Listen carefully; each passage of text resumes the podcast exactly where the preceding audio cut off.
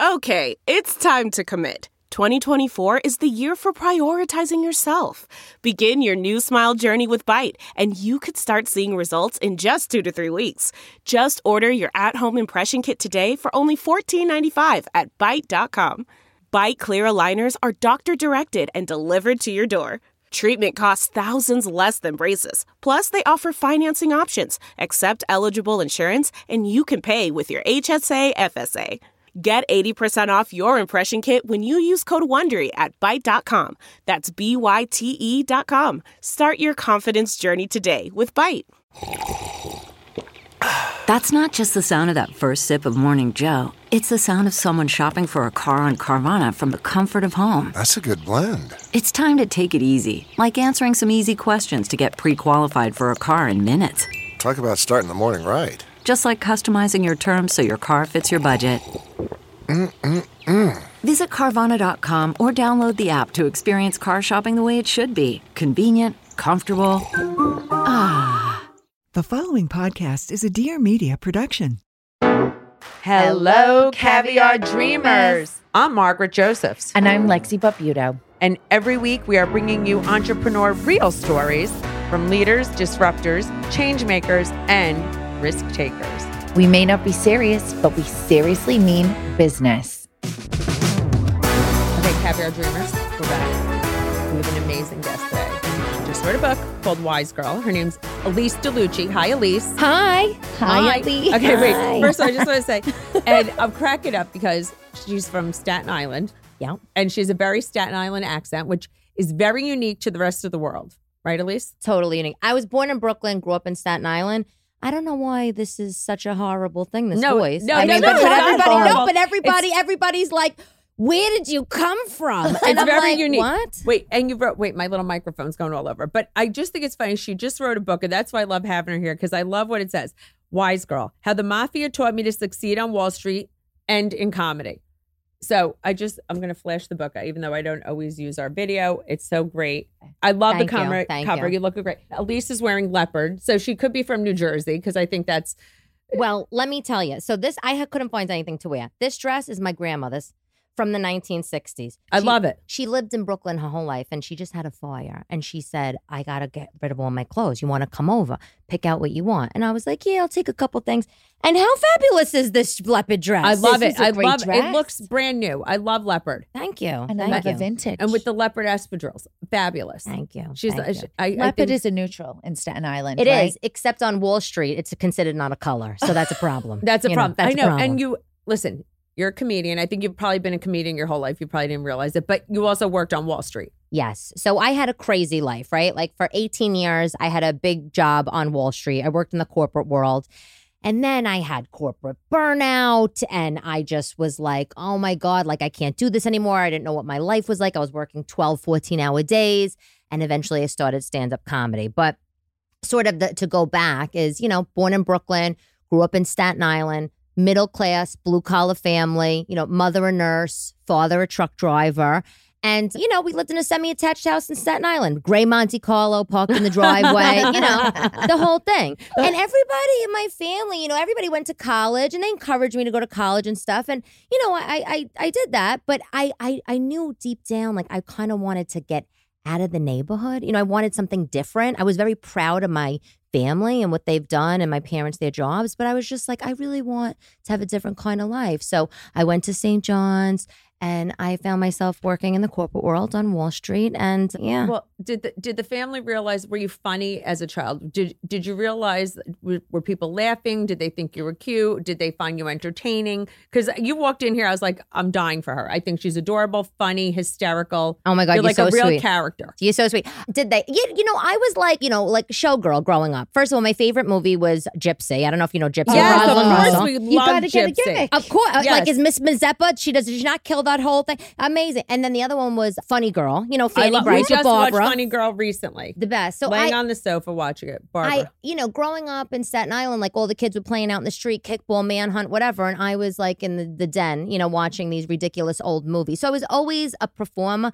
People thought I think I was entertaining, but I, I didn't really, you know, nobody really said, oh, you should get into show business or anything like that. My voice was always a thing, but it wasn't something that I was proud of when I was a kid. You know, they like, I was bullied for my voice, you know, so it was like, You had like a little. Uh, I mean, I have like a very old lady Jewish. voice yes, yes. Uh, my whole You life. do. but you too have like Yes. a little granny voice. So when I was a kid, like the kids they on the block, they called me Froggy. You know, they were just like, ugh, like, and so you know, it was funny because I'm a comic, you know, but growing up, I never really wanted to talk a lot. You know, like around friends, I'd always kind of keep quiet because it was, you know, a thing. But isn't it funny that the thing that you that was your your your like uh thing that you were bullied with, uh, winds up becoming your superpower? Isn't it's that true. Isn't yes, Always. everybody recognizes me by my voice. I pull up at the Starbucks, people like Marge, is that you?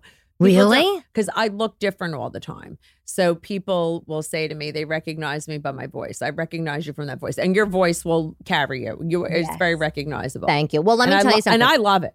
Thank you. Well, when I worked in the corporate world, right, so I was 18 years on Wall Street, you know, but, but working at a bunch of firms. The last company I was at, they gave me voice neutralization classes. I didn't even know that's, that's a a thing. thing? I that, oh yeah, elocution lessons. They did it back in the day. You know, like my grandmother, she was born in 1930, so she'll say to me, "I had elocution lessons," you know, but that was back in like the 40s, late 40s, 50s, whatever. It's not really that common. But if you work in the corporate world and you have a Southern drawl, you have a New York accent, you will, depending on your level, you know, in the company, they will give you voice lessons. So you know, one day I was in a meeting. And then the next day, I'm in a studio in Midtown Manhattan with an 80 year old aristocrat learning how to pronounce coffee. Okay. Oh, Could you by die? the way, I think this is good. I think we should bring you on my show, Housewives of New Jersey. It's not my show. I think you could give some of those lessons. Oh, my Let's God. let's practice that. How did you have to say coffee? coffee. So basically, I would have to drop my register and talk slow. So if I said, What are you girls doing later? I would say, What are you girls doing later? You know, and everything was slow and deliberate. It was a horror. I couldn't even be myself at work. I mean, can you imagine? It oh was god, I feel That's like, like I a- the opposite of this. Like, first of all, calling it voice neutralization. That's like I don't know. Like you should That's be like cutting your dick off. Like, yeah, that's like That's like neutering someone. I don't like that at all. But I had the opposite because I moved here Yeah. from England, obviously. Like, would go into the bagel store and be like, hello. I would like, and the guy, next, like right in my face. Uh, so, so I learned to be like, I'll have a peanut butter bagel, you know, like To fit in. To fit in. So I assimilated the other way. But yes, but in the corporate world, I felt like everybody had a different pedigree than I, right? Everybody had a different upbringing. Everybody was, you know, from Greenwich, Connecticut, Alpine, New Jersey, you know, raised in the, with the best of the best, who went to Dartmouth, who, who went to Yale, you know, and they were like, which, where are you from? And I'm like, New York. Like, you know, it's like, like, like, what do you want from it? You know what I'm saying? Like it would, but it, it wound up working in my favor because I was able to use my street smarts to get ahead at work, you know? Yes. Yeah. And that's that's kind of why I wrote this book, Wise Girl. It was like all the things my big, loud Italian family taught me, all the street smarts, all that family advice, and you know, you use that to get ahead. It's always the people with the street smarts that I feel like are always the most successful, in my opinion. I agree Right? with you. I think street smarts outweigh book smarts a lot of times. Or if you're able to read a room, Read in a room is the most is the important is thing. the most important thing in life. Yeah, you and you know, be if you, able to know read the room. And if you grow up, you know, like in New York, or you maybe you're, you're in a blue collar environment, or maybe whatever your socioeconomic, you know, if you're in a lower sort of bracket, like I was, you know, you got to push you around. You know, I grew up with a bunch of loud people in my family. I had to scream if I wanted to get heard, and the same thing in the corporate world, you know. So it wound up working in my favor. And but yeah, you know, the voices thing. And let me tell you, uh, aside from the voice neutralization, they also gave me a personal shopper. I had a personal shopper at Brooks Brothers. Wow, they gave you a personal Wow. shopper. Well, Mm. yeah, because leopard's not a color. You know, Leopard, you yeah, leopards. yeah. So would you show up in outfits and people are like, Elyse, no, no, no. Yeah, well, they did. It was see, it was very passive aggressive. You know, like my first day of work, I'll never forget. I was wearing a, a fitted leopard shift dress. I thought it was fabulous. like it was Anne Klein from TJ Maxx. I mean, Yes, what's that? yes. You know, a little thin belt. You know, like a little wedge. And how was the hair? How was the hair? It was. It was like how it is now. It's fluffy with a bouffant. You know Fluffy what I'm with saying? the Yeah. bouffant. Yeah, like okay, the I love it. eyeliner, always a natural lip. You know, I didn't want to go crazy with the red, a stud earring, you know, a nice demure bracelet. I thought I looked wonderful. And then, you know, I'm walking around and I get to my desk and there was a little blue bag, right? And inside the bag was a little blue gift card and it says, you know, welcome to the company. This is your personal shopper. We had a Brooks Brothers downstairs in our office. You know, come meet Sarah, whatever. And I went, I Were went, they paying for your outfits or no? they gave me a very steep discount. Oh, beautiful. Very Oh. steep discount. But I mean, do I want a discount to Brooks Brothers? No offense, No. Brooks Brothers. But you know, it's like It's a not really, for you. It's not for it's you. not for me. So I, I I went down to the store. Next thing I know, I have like three thousand dollars worth of like clothes. I looked like a tennis instructor. You know, it was like no, it was really horrible. But you know, eventually I I realized I had to dress and talk the part if I wanted to sort of navigate my way through. When in Rome. When in Rome. But the thing is, right? March is like, and Lexi, like if you get to a certain point and you're making the money and you're successful, you one day I woke up and I looked in the mirror and I'm like, what the hell is my life? Like I'm working 12 to 14 hour days. I'm at the top of the organization. I was the head of digital strategy. And, you know, I'm having lunch in New York, dinner in Montreal. I'd come home to my British husband, my two little baby, gorgeous girls. And I'm looking at my wardrobe and I'm just like, my life is a living comedy. I'm literally pretending to be somebody else in That- the world. That, wasn't you. You It was not me. comfortable in your own skin. No, I would come home, I would strip, I'd put hot rollers in my hair, you know, my leopard furry robe, and then I was totally like at peace. But and that's when I just realized, you know what, I've had enough of this. I'm just gonna, you know, try to do stand up. And I did, and that was the end of that. But How long ago was that, Elyse? Seven years ago. Wow, seven, years years ago. ago. That was a big deal. So, were, were, was your family like Elyse? You're making a shitload of money. This is what we prayed for. You're the you're the pinnacle of our family of success, and now you're packing your fucking shit up. What'd they say? They thought I was nuts. My mother's like, first of all, I don't want you going on stage and being an embarrassment to the family. I'm just like, really? I'm like, Ma, like, what's so bad? Like, you know, I don't even, my, I'm a clean comic, right? So when I go on stage and I do my act, I talk about being a fish out of water, living on the Upper East Side with the British kids, with the British accent and the husband. You know, I talk about the corporate career. I talk about the big Italian family. I talk about my father, who was an unsuccessful mobster. You know, like all Yes. this stuff, right? But uh, Unsuccessful. Why? No heads in the refrigerator. or no heads. just you know, wanted to be connected, but was very unconnected. You know what I'm Yes, saying? yes, yes, yes. And that's why the title. I have the title of the book. You know, he always wanted to be a wise guy, but he wound up with a wise girl. You know, like cute. adorable. But but my mother was so embarrassed about me doing stand up, and my grandmother. They hated it. They just couldn't wrap their head around why would you have air quotes at all and want to risk everything to go find yourself or do your passion. And I said to my mother, I'll never forget. I said, Ma, I followed all the steps in life, right? Like you know, college check, marriage check, career check, children check. And the one person I wasn't taking care of was myself. You know, I wasn't happy. The money doesn't buy you happiness. No. No. So, you know, and you only sometimes realize that once you're kind of like comfortable with where you are in life, in my opinion. You know, I had I had the money, I could buy whatever. I owned my apartment, you know, and I was just like, why am I still not happy? Like, what's the problem? And then when I started doing stand up, I realized, oh my God, I just needed to be myself all this time. And that's when I was going to find happiness. How was your first stand up? Because to me, that is the bravest thing anyone could do. It's like being your full naked self, Yeah. waiting for people to give you a reaction. So my husband and I started to have problems in our marriage, and the reason why we had problems, not only did we have cultural problems, you know, because the British and the Italian, we also had problems like in the bedroom. We had problems just like with my work schedule. He was so angry that I was working so much, and you know, and I was the primary breadwinner of the family. It was a lot of pressure on me. And one night we had a fight, and it was like eleven thirty at night, and I just was like, "F this! I've had enough." And I just grabbed clothes, put on whatever, and I ran down to the improv theater because a friend of a friend, you know, said, "Oh, we do an open mic at midnight in the Wow. attic of the People's Improv Theater downtown in the Gramercy, I think it was Gramercy area."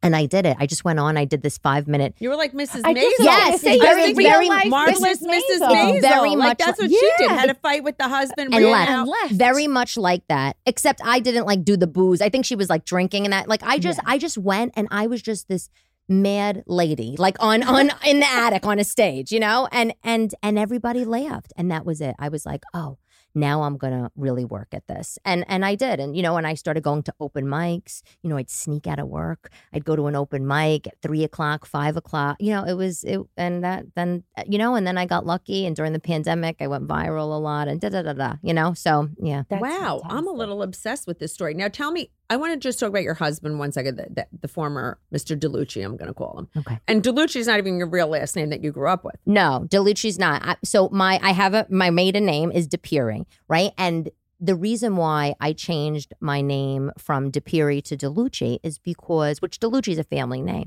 But the reason why I changed the name was because I just didn't want to go on stage, you know, and have people find out in my nine to five job, you know? And my mother was like, you better change your name. Take this family name. Go do. And and I never expected to have success. Like it was just one of the, you know, it's kind of like Yeah. if you, you know, like you just like throw on a schmata and go out of the house and all of a sudden you meet your husband. Like that was Yes, exactly, exactly. what it's like, you know? And yeah, no, he, but that, so my maiden name is Depiri and then my married name is very British. I'll, I won't say that name, but Mm-hmm. yes, I met my, my British husband at my first job, my first job. When And I he was on Wall Street as well. yes, And he was like, I got to get me a piece of this Staten Island Italian girl. he loved it. Cause He loved it. It was so different. so different. He's from England, but he was raised in Wales Mhm. and Oh. a little tiny village in Wales. Like It's like the first time eating a meatball. like literally. Like he had in his village in Wales, there's a pub, a post office, and I think like a, a, barber shop. You know, Yeah, like that's that's, like all there is. Yeah. I mean, people drive their horses to the pub. I, you know, so meeting someone like me that was, Yes. you know, glitter and diamonds and, you know, wall to wall leopard cup. He was just like, I what- love it. What is this girl? I, I mean, I feel the same way right now. I just love her. Thank you. Thank you. Yeah, so we met and you know, we were friends and and then, you know, and then obviously we got together and he's he's wonderful. Unfortunately, we're divorced, but you know, he's he's a charming British man. He's the best father to my two kids. So it's literally, Uh, Now I got tell me so what lucky. happened when his parents met you. oh my god. They were horrified. Like I, they came to New York. They, they're world travelers, these people. First of all, their father was retired and he was an international walk leader. That was his hobby job after he retired from his, his regular job. So basically, what he did was he went around the world and he gave guided walks, like in places like Bangladesh. And, and very interesting, very Wow. interesting man mother grew up on a dairy farm was a tomboy you know so they they would come to new york a lot right so they came to new york and you know there is paul my ex and he uh you know he introduces to his parents to me you know his new girlfriend and they were like oh you know and, and it was more like oh she she's lovely you know and Yes. and and and i think they thought it was a phase and it wasn't until we got engaged and flew to wales with you know with the ring on and the whole thing and they they were shocked like the mother was actively trying to you know like cause a wedge i remember being in the house and she was like oh at least let me see your diamond and you know i showed her to oh S- southwell women don't need diamonds to make them happy and i was just like what horror are you like saying Yeah. like you know like she was so trying to push me out in like a really obvious passive aggressive way you know what i'm saying I don't like that. I didn't feel welcomed, but eventually we got over it. But I wasn't their favorite. Tell me about know. the wedding. Oh God, the wedding I Was had it it like a big Italian wedding? of course. Well, I tried to be classy about it. I, for, you know, we booked the wedding at the Yale Club in New, New York City. I know the Yale Yeah, Club. I love the Yale. Club. That is very sophisticated. Beautiful, very Beautiful. sophisticated. Loved it. And then when we were just maybe like six months out from the wedding, we started to book, you know, the DJ and da da da. And the Yale Club said you have to use this list of approved vendors. And my Yeah, family was Oh. like, "What? You can't use Joey G's? You know, like DJ serve." They were so mad.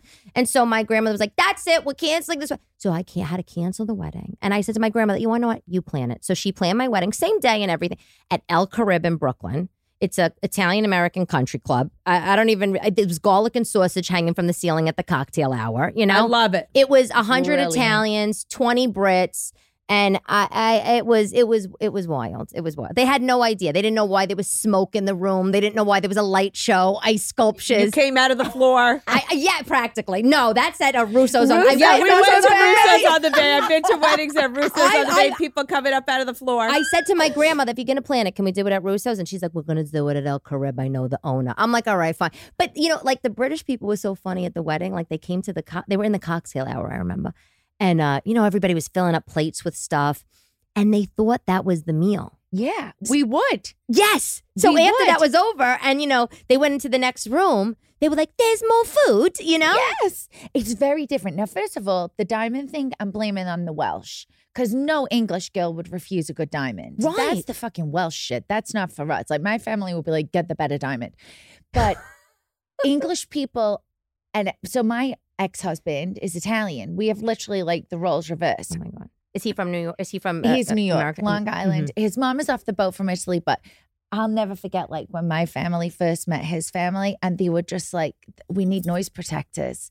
Like, Yeah. why is everyone talking so loud? Is everyone like, they thought everyone was fighting all the time. I'm like, no, this is like regular conversation. Yeah, yeah. Like, they couldn't get used to it because they're pretty, they're not reserved. Would you say my family? No, I don't think your family's reserved. The but they're misbehaviors just- Yes, but I feel like they're just not at a different loud. decibel. Yeah, different decibel. I even speak very loud. Yes. And they're just like at a lower tone. So they were in shell shock when I met Brian and they were like, holy shit, like what is going on here? They Did they like understand. it Y- Yes. Yeah. They, Like, yeah, yeah, yeah. yeah, eh, Yeah. yeah, Well, yeah. we're divorced. So Yeah. we're getting divorced. So again, it like cultural differences maybe in our marriage were an issue at times, but I feel like I'm a very adaptive person. You like, are. You, are. know, Your your accent is British mixed with New Jersey now a little it's a bit. bit of a mess now, it's a, but it's a combo. yeah. So so Elyse, so we're, your husband and you had lived on the Upper East Side. Lived on we live on the upper east side we both you know we co-parent so we only live a few blocks away but yes we we you know bought our apartment on the upper east side you know had our children raised raised raising our girls there but yeah you know it was he he fit in perfectly on the upper east side you know you know we live in a building where you know you have you know how manhattan is it's ridiculous and you need to apply you know to to live in the building even though you're buying it's like what my money's not good enough you know like Yeah. now we need yes, to have an yes, interview Yes, yes. they loved him. Every you know, they loved him, and it was me they had a problem with. But you know, yes, we we live. Yeah, we lived on the Upper East Side when we were married. We still live there, and it's you know, So tell me about now your comedy career. So over the last seven years, it's taken off. mm-hmm. So where are you performing? What's going on? Because listen, now that you made this your full time, so you live off of this. yeah, You made your dream come true. yeah, yeah. Your parents must be so proud. Yeah, I, I- you know, I'll plead the fifth on that one. You uh, know, Yes. anything where I'm talking publicly, they're like, you know, they're they're cringing. That's the funny thing about Italians. You know, they talk a lot. You know, they're loud or whatever. But the second you get into public, you know, they they they like freeze up. They freak out. They don't want the family business out. But yeah, so my comedy career, it's. You know, I started doing little open mic, you know, seven years ago, just doing little open mics, trying to craft a set. It took me five five years, I would say, a good five years to get like an hour of, of a real solid A material. You know, it takes a long time to to get good at mm-hmm. stand up. But yeah, started doing the open mics, you know, doing little shows in New York, would go to LA, you know, do the clubs in LA. And then, you know, some of the bigger comedians started to take me under their wing. One of them, Vic DiBitetto, he's very funny. He's from Manalapan, New Jersey. Shout out to Vic. He took me on as his opener, you know, so there we were. We were in the Hard Rock Atlantic City, you know, performing for 5,000 people, you know, and then people started to, you know, know my name and whatever. But it was really, I think, how I became more, I don't want to say known, but, you know, I, it became a thing was during the pandemic when the stages and clubs, every theaters were shuttered. All of us stand up comedians took to TikTok or whatever. So my younger sister Gabrielle was like, "Do a TikTok, do a TikTok." You know, in 2020, I was like, "Ma, "What's a TikTok?" No, and then I did it because I was so like, I had so angsty. I was like, "I need to get out. I need to like get my words out." You know, and and I was in the Hamptons with my kids because you know because they're like, "We want to go to the Hamptons to see our friends," and I was just like, "Really? Like, what's the matter with Belmont?" You know, Yes. And so, and so we we're in the Hamptons and we're on the beach in East Hampton, and my girls were driving me crazy.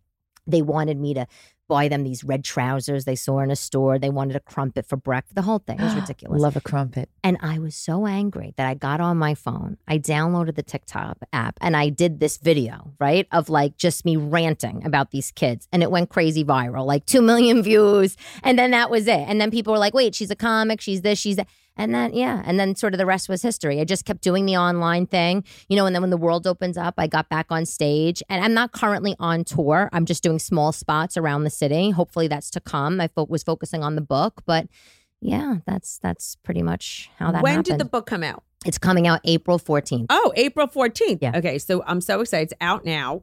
Where are people going to buy? Online? They could buy it online at Amazon.com, BarnesandNoble.com, you know, or they could go to my website, Elyse DeLucci. Yeah. I mean, you know, it's it's How it's did really the family exciting. feel about the book? Because obviously the book is a deep dive into your whole life. So the book is set up. The book is set up. Half of the book is a memoir, and then the other half are rules. So the first half, the memoir, is you know about stuff I went through. You know, my fam. You know, from when I was a little girl, growing up in Staten Island, to like drama with my father, my parents' divorce, that sort of thing.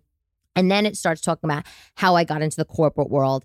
And then the second half of the book is all of the lessons and rules my family taught me, right? Like, you know, these people are not your friends. You know, they'd always tell me, or they would say, you know, always, you know, dress the part, you know, always like, you know, you know, you know, keep your eye out, keep a watchful eye.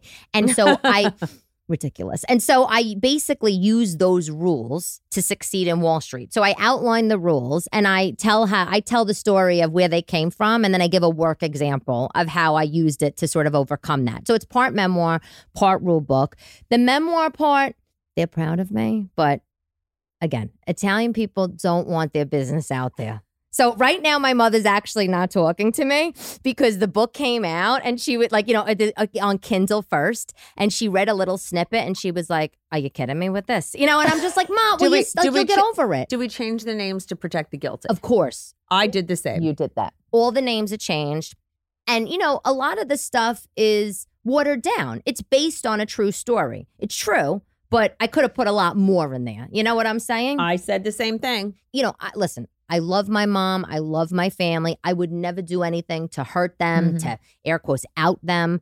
But at the end of the day, everybody has their experience and their truth and their, you know, not to sound so California, you know what I'm saying? But it's like, this is my journey. And it's like that, you know, so it's like, this is my story, you know, and I, I I- and this is, this is, this is my life. So I, I, I told it in the first half of the book and it's, it's wild, you know, it's wild. I know. What it, would grown up Elyse, because you're grown up Elyse now, tell little girl Elyse? Grown up Elyse. What advice? would tell little girl Elyse to just keep your eye on the prize and to not let anybody deter you. You know, there's always going to be people in life that say, you can't do it, you know, oh, that's not for you, or oh, you should do this in life, oh, you should wear that, oh, you should say this. And you know what? It's like, pfft, the more people say that stuff to you, the more I think you should do the opposite. You know, I think Yeah. that, that I think when you grow up like you know with a, a funny sounding voice you know or if you're awkward or you know whatever whatever your little quirk is right? You you start to second guess yourself as a kid.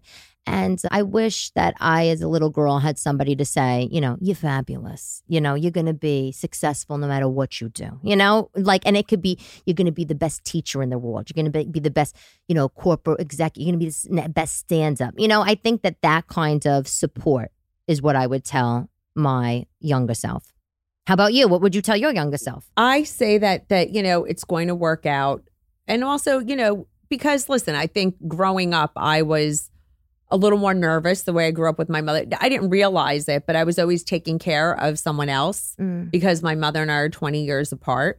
So I said it's just like, you know, that it'll all work out. You know, don't sweat the small stuff because I, I think I was concerned about other things and just be your authentic self.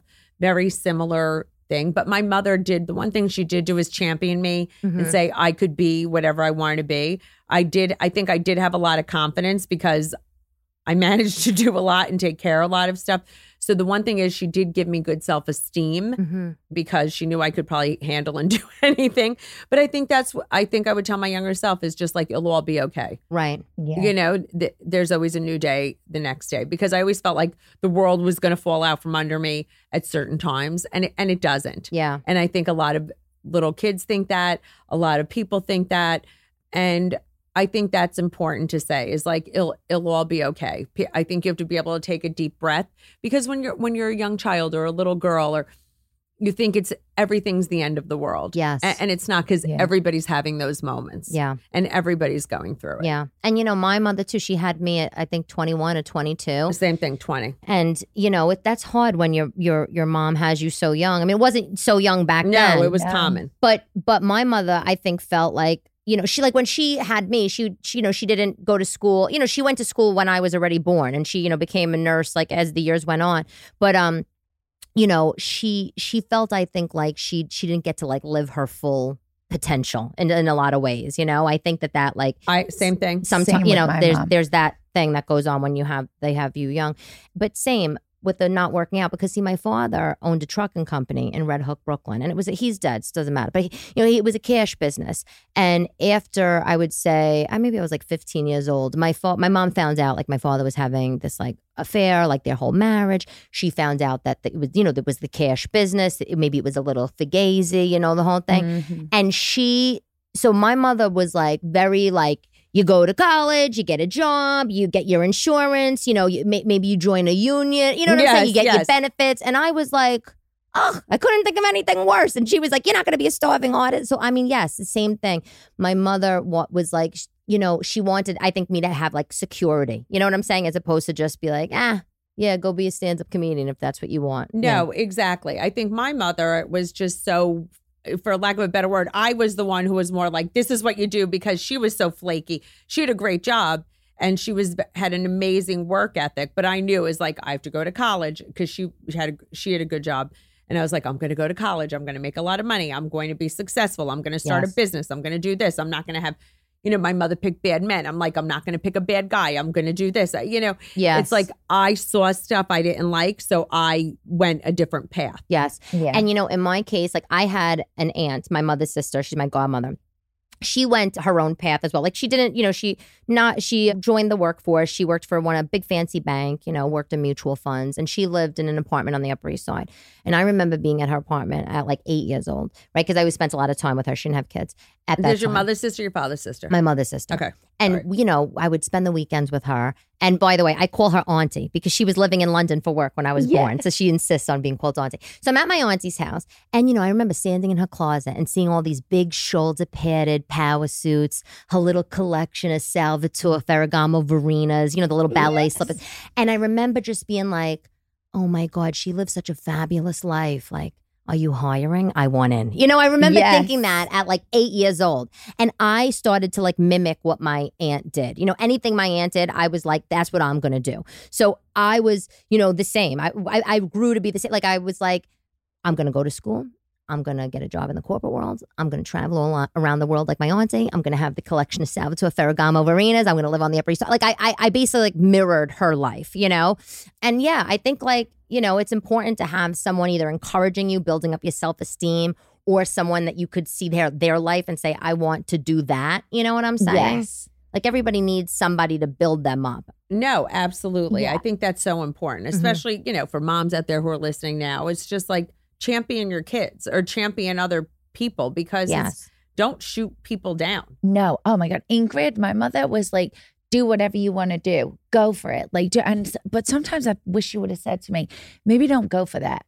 Like maybe that was a bit too fucking far. Like you shot your Yeah. load a bit early on that one. Like Yeah. I've made so many mistakes. But that's okay. I mean, I'm here now making more mistakes and keeping going through the mistakes. But, you know, Uh, because my mom same like had me at 24, so and was the oldest of five kids, so had always shared a bedroom her whole life. Yes. So she very much was like, go for it, like pave your way.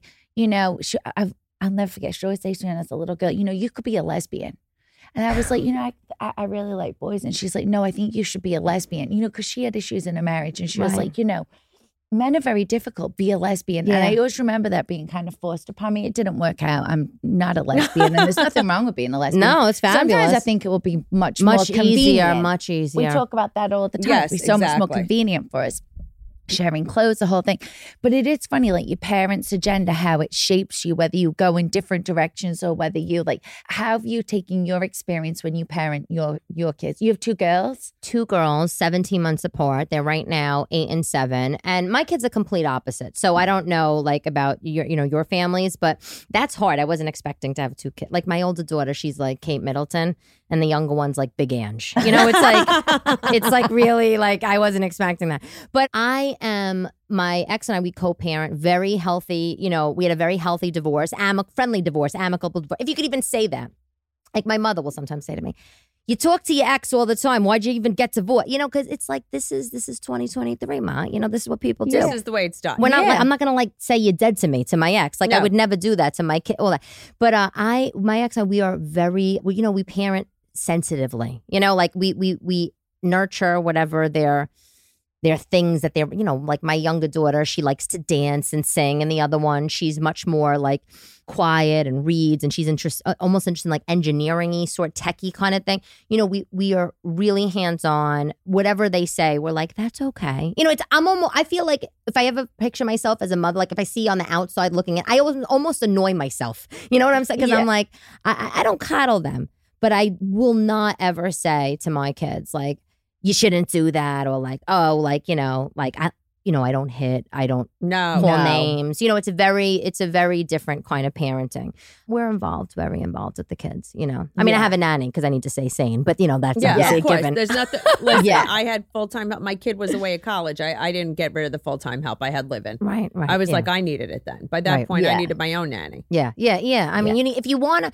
I think whether you're working in the corporate world or you're you're chasing a dream, or if you're busy doing whatever you do, even if you're doing philanthropic work, you need to have help. You need to outsource some of these tasks. Like I, I'm not saying raising your child, but just other things No, around the other house. things. So you, can know. be with your kid. Of it's like course. the nanny helps you do if you can afford it or do anything else. It, it's very, very you know important to And- do all those things. And listen, I got news for you. I mean, I don't know how it is in Jersey, but in Manhattan, a nanny is cheaper than you know a, lot of babysitting A services. no, it is Yeah. that way in New Jersey as well. And even when the kids were younger, like daycare.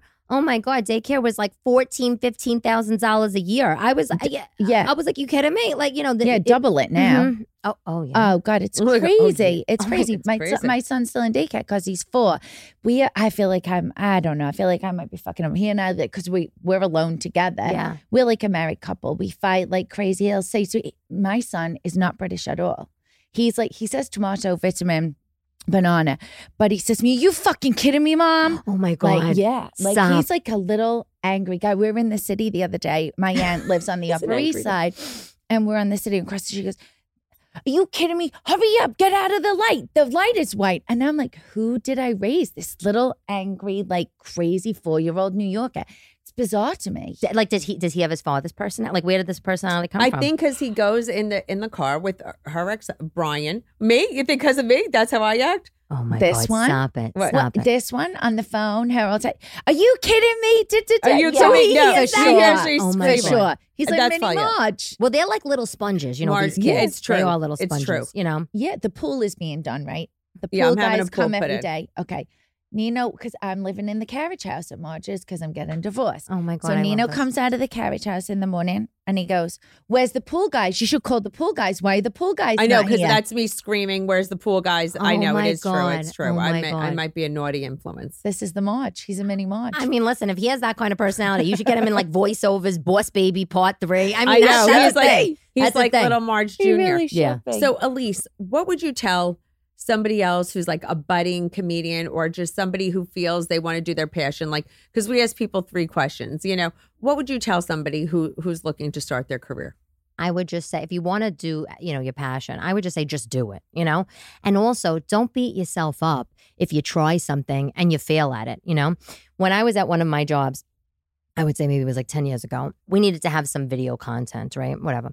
And they asked me to interview these CEOs and founders of tech companies. Don't ask. So I did it. And the CEOs, one of the things that they always said to me, I'll never forget, they said, "You know how many businesses I started and and they they failed or they crumpled before the the, the next one was a success. Sometimes, you know, you do 100 tries and it's your 101st try, you know, 101st that winds up hitting. So I think like just do it and don't be scared of failing and don't give a shit what anybody thinks about you, you know?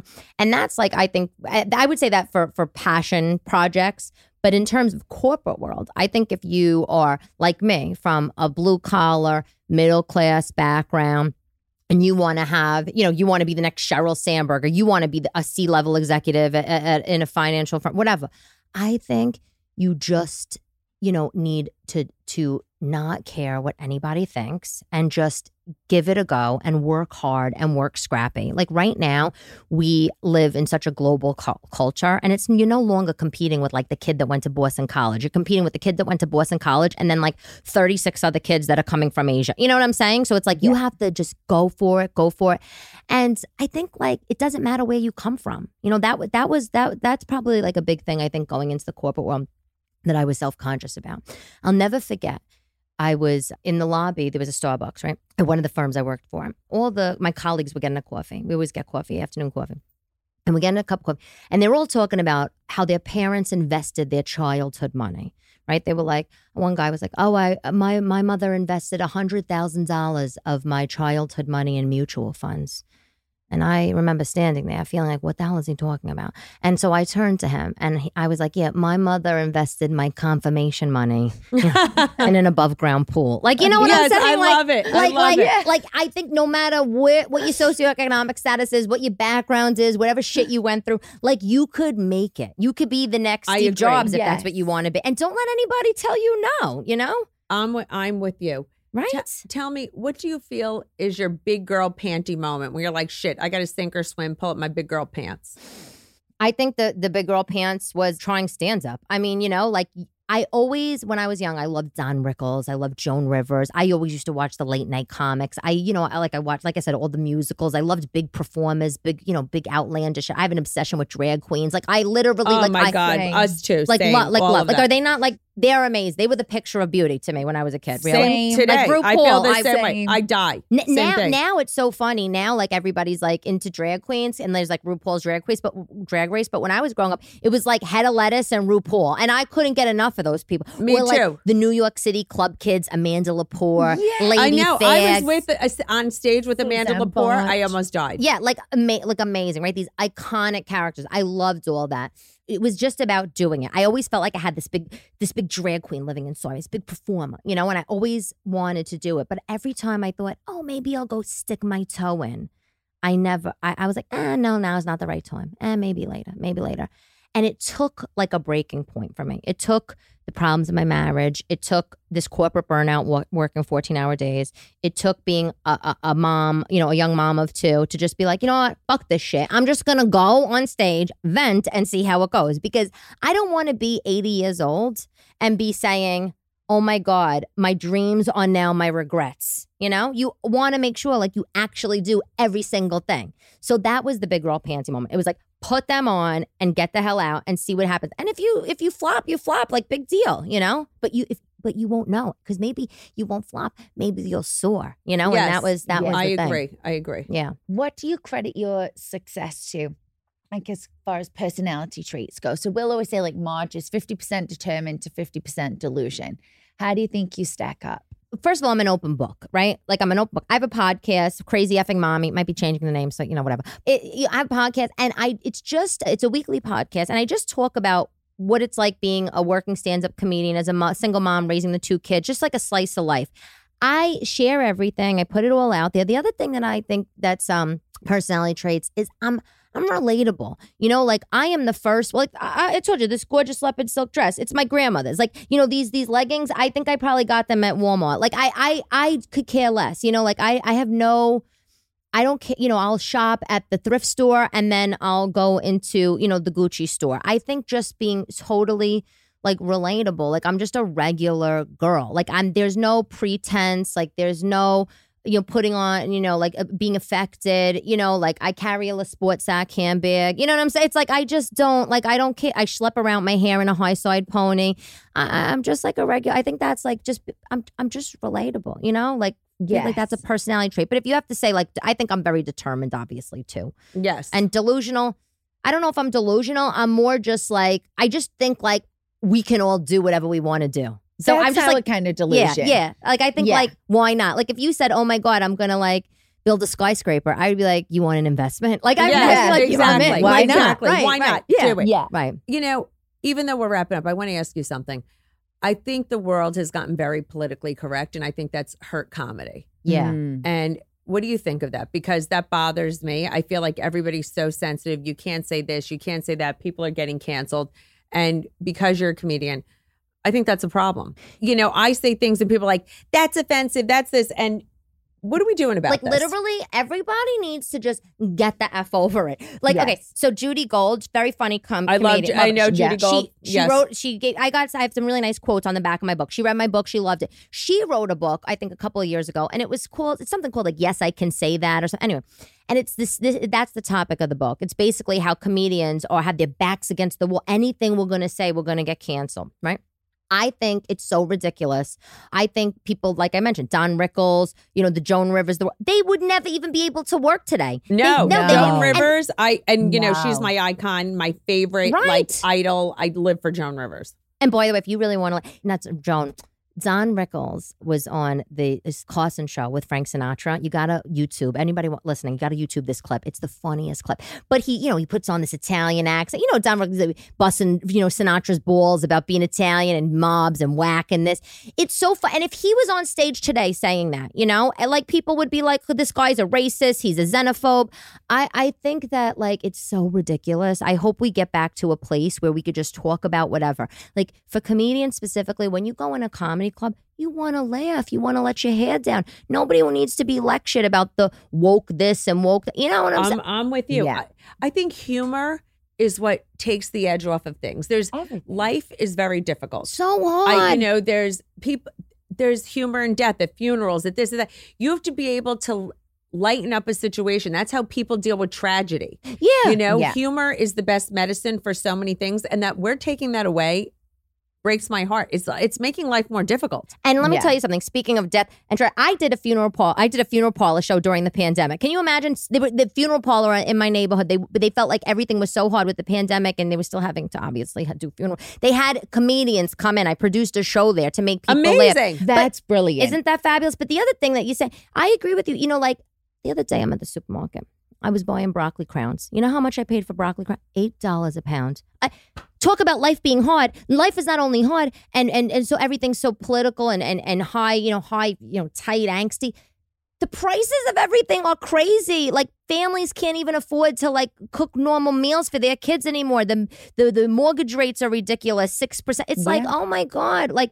Yes, we need to just lay off and be at comedy clubs and like just I like let loose. I And true. everybody walks around. You know, they're all so sensitive these days, especially like the younger kids. I mean, I hate to say that, I know. but I it's hate like, oh, no, everybody's so sensitive. fucking sensitive. I can't handle it. Listen, it. don't worry. The Dalai Lama is going to be canceled, and comedy will be Well, back he's on 87. track. Dalai Lama, uh, he's Dalai- 87. Who would have thought the Dalai Lama would ask a kid to suck his tongue and get canceled? I mean, it's like the world Dalai Lama downward down. spiral. You heard? Oh my! I actually didn't hear. I try to not watch the news so much. I mean, I know I- that sounds either. Terrible. You know Me what? either. It's every, depressing. every time I watch the news, He's I'm- 87. I think he. I think he has dementia. I, I honestly think it's hilarious. I think it's like if if there's a day where the Dalai Lama could be canceled, like you know, yeah, like isn't that a sad thing? like th- it's Well, listen. He he asked the little boy to kiss. Was the little boy a or little boy girl? to suck his tongue, but also it was little a boy to weird suck thing. his I don't know what happened. And t- okay, that Tibetan- sounds weird. I don't. is that a Tibetan? It could Uh, that okay. was no, it. but I feel like Tibetan maybe tongue that things are a next thing. person, maybe he was making that little kid the Dalai Lama next. Oh, He's yeah. passing his powers over. That's what I said.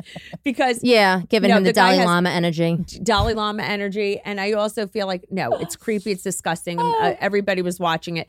But the other thing is, Dalai Lama is 87. He has to be losing his marbles. Yeah. 87. I'm not giving him a pass. It's a creepy bullshit thing. I but the guy must be hilarious. I don't losing his marbles. Yeah, I agree. He's And 87. it, people are holding. I I mean, mean, I- people are shitting their pants at 87. yeah, and you're wearing diapers. I Yeah, agree. I, mean, on. agree. But yeah, I mean, but, I won't be. But also, it's weird because like it's kind of like that. It's the Dalai Lama, so maybe the kid's parents will like go lick him quick. yeah, but you like don't. you but- don't know. Yeah, you're right. No, you're Yeah. right. And let me Mhm. tell you something. The last time I put on the news, which was like last week, I'm so embarrassed to say this. I don't care. Is that I, you know I, I was I heard the uh, the church thing, you know, in Maryland with the and I'm just like you know what I'm done. Every time I turn on the goddamn news, it's it's horror, shock, depression. It Yeah. doesn't make you me know happy. why? You These know, priests, I'll tell you what's going on in the church. People in the church should be allowed to get married. These people are freaks. I They're gr- I deprived. agree.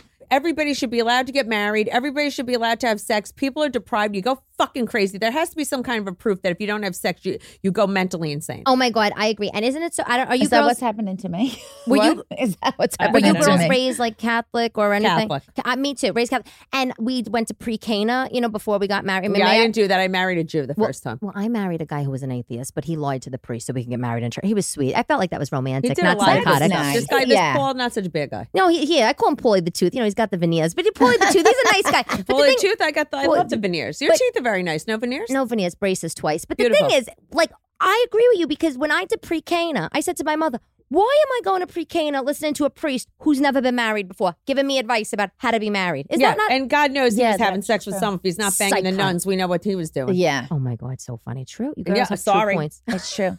I say take the drag queens out of the libraries and put them in the clergy.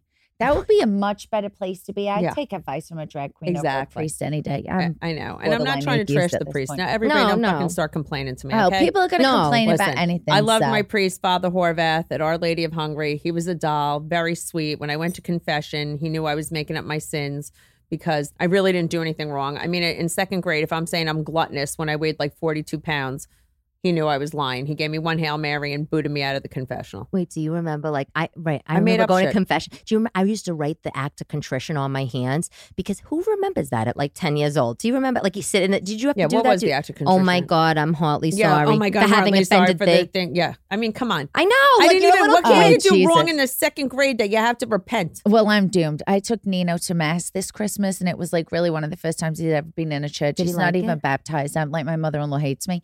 I might you to do that. I'm going to dunk him said? in my new tub. Oh, we could do that. We could do it in the pool. well, But, uh, that's a good idea. Yeah, That's what we should do. Let's do a baptism. Yeah, we could do that in the pool. But I took him to church, and first of all, it was hilarious. It was Christmas mass, so it goes on for a million years. Yeah. And the priest brings all the kids up to the front, and he says, "Here in the Catholic Church, we love children." I'm kicking my ex-husband under the thing. I'm like, "Yeah, you do."